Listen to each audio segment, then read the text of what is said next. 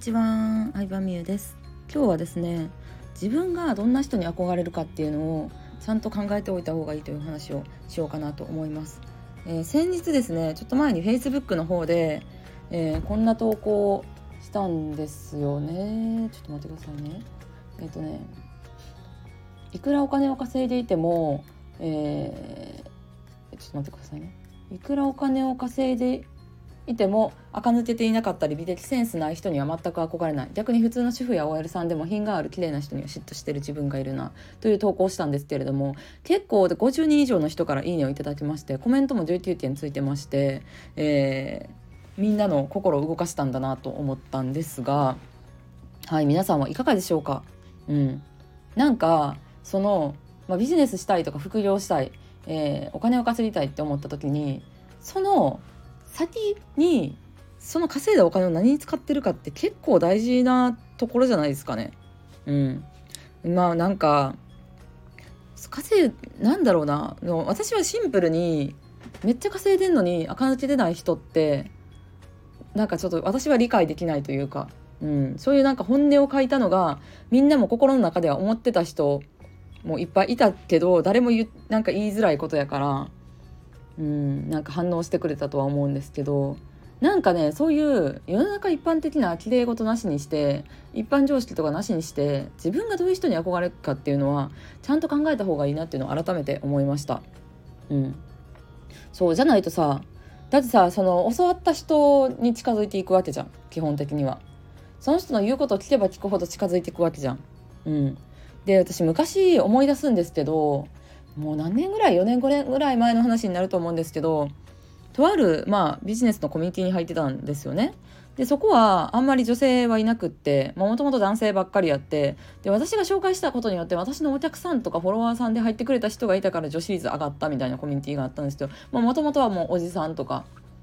男の人ばっかりいわゆるこうネットビジネス系の人ばっかりのコミュニティだったんですけどそのコミュニティの集まりっていつも結構小汚い居酒屋やったりとか、うん、あとは会議室も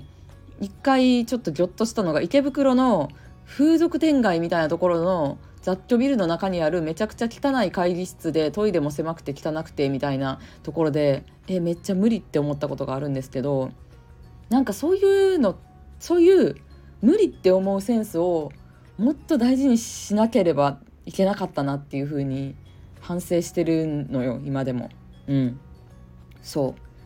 う。でなんか私が間違ってんのよねそれは。うん。なんか別に他の人は何も思ってなかったと思う。そんな汚い会議室でも何も気にしてなかったと思う。私はでも自分がコミュニティ運営をやったりとかなんか食事会開く時は絶対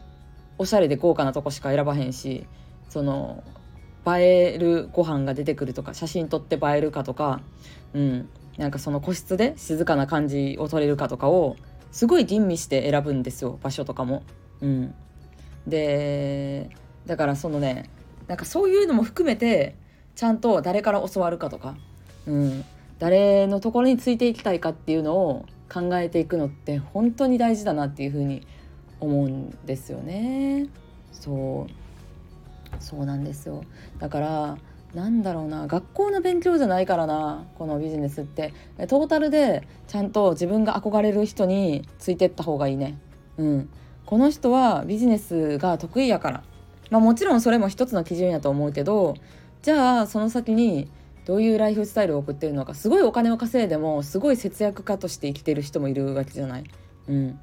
あとは田舎に住むのが好きな人もいるしそれは人それぞれやからいいんやけど自分と感性が違いすぎる人のところについていくとやっぱり言うこと途中で聞けなくなったりとか、うん、中途半端に我流を入れてしまいたくなったりとかっていうのがあるから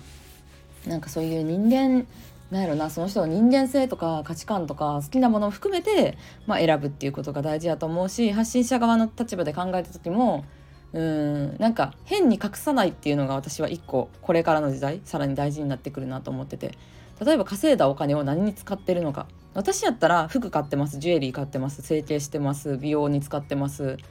でそれを正直に発信してるからそれがいいなと思ってくれてる人しか来ないのねお客さんは。うん、であのアカデミー生のメンバーで集まった時ももちろんビジネスの話もするけど雑談で美容クリニックどこ行ってますかっていう情報提供も私はできます。今まで受けた施術の感想とかも紹介できます。でそれにも価値を感じてくださってるわけなんですよ。うん、だからなんかね隠さないっていうのも大事やし、うん、あとはなんかちゃんとオープンにして発信をしている人の中から選ぶっていうのが今後はさらにこう大事になってくるんじゃないかなと私は思ってます。はいということで今日も聞いてくれてありがとうございました。